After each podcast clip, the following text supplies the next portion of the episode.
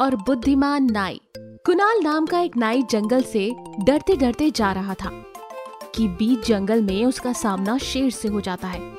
तब कुनाल अपने थैले से एक दर्पण निकालता है और शेर को दिखाता है। तब शेर दर्पण को देखकर वहाँ से भाग जाता है।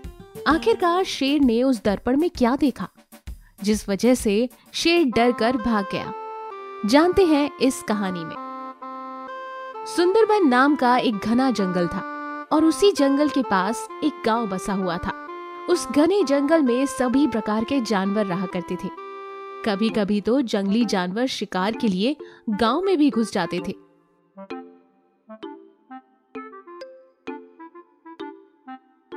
और भेड़, बकरियाँ और इन पर हमला कर कर खा जाते थे। इस वजह से जंगली जानवरों का डर हमेशा गाँव वालों पर रहता था। पर उस जंगल में सबसे खतरनाक जानवर था शेर। उसी गाँव में एक कुणाल नाम का नाई रहता था। उसे हमेशा काम के लिए दूसरे गाँव में जाना पड़ता था।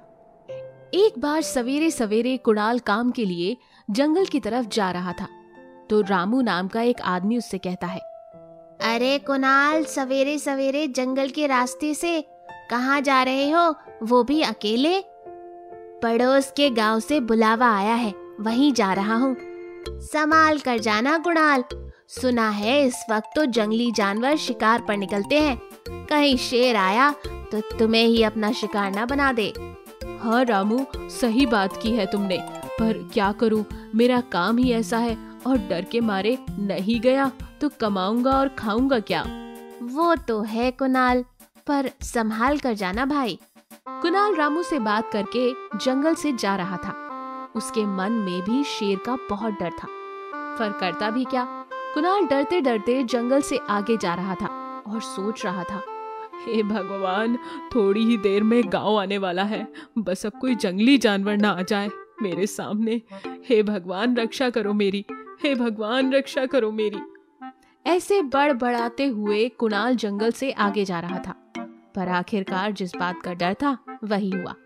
एक हिंसक, भूखा शेर कुणाल के सामने आ जाता है। कुणाल शेर को देखकर डर जाता है। शेर भी कुणाल को देखकर कहता है, आज तो मनुष्य का मांस खाने को मिलेगा। वाह, बड़ी ही अच्छा दिन है आज का।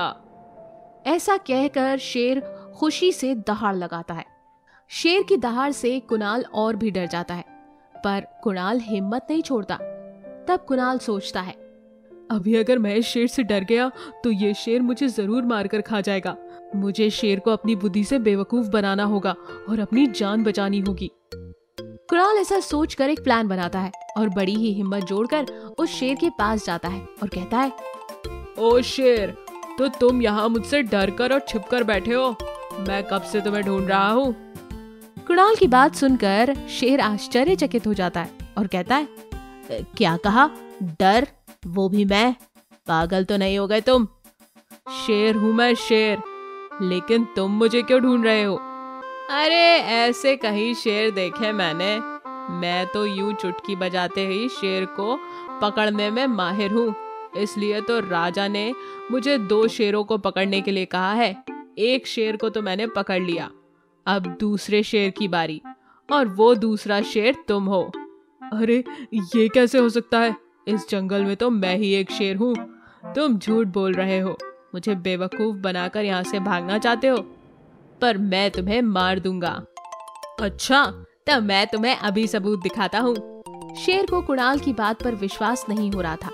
कुणाल भी सोच में डूबा था कि अब कैसे शेर को विश्वास दिलाया जाए।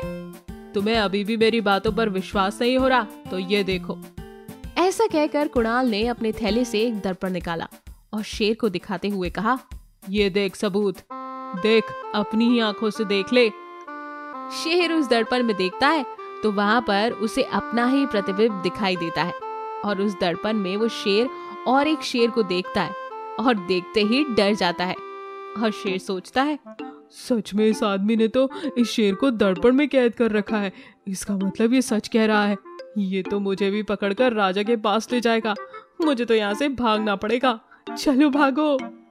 ऐसा सोचकर शेर कुणाल को कुछ नहीं करते हुए अपनी जान बचाते ही वहाँ से भाग जाता है।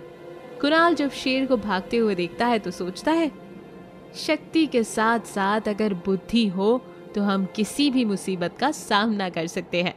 सिर्फ़ शक्ति होने से कुछ नहीं होता। फिर कुणाल अपने रास्ते चला जाता है। इस तरह से कुणाल अपनी बुद्धि और धैर्य से और हिम्मत से अपनी जान बचाता है।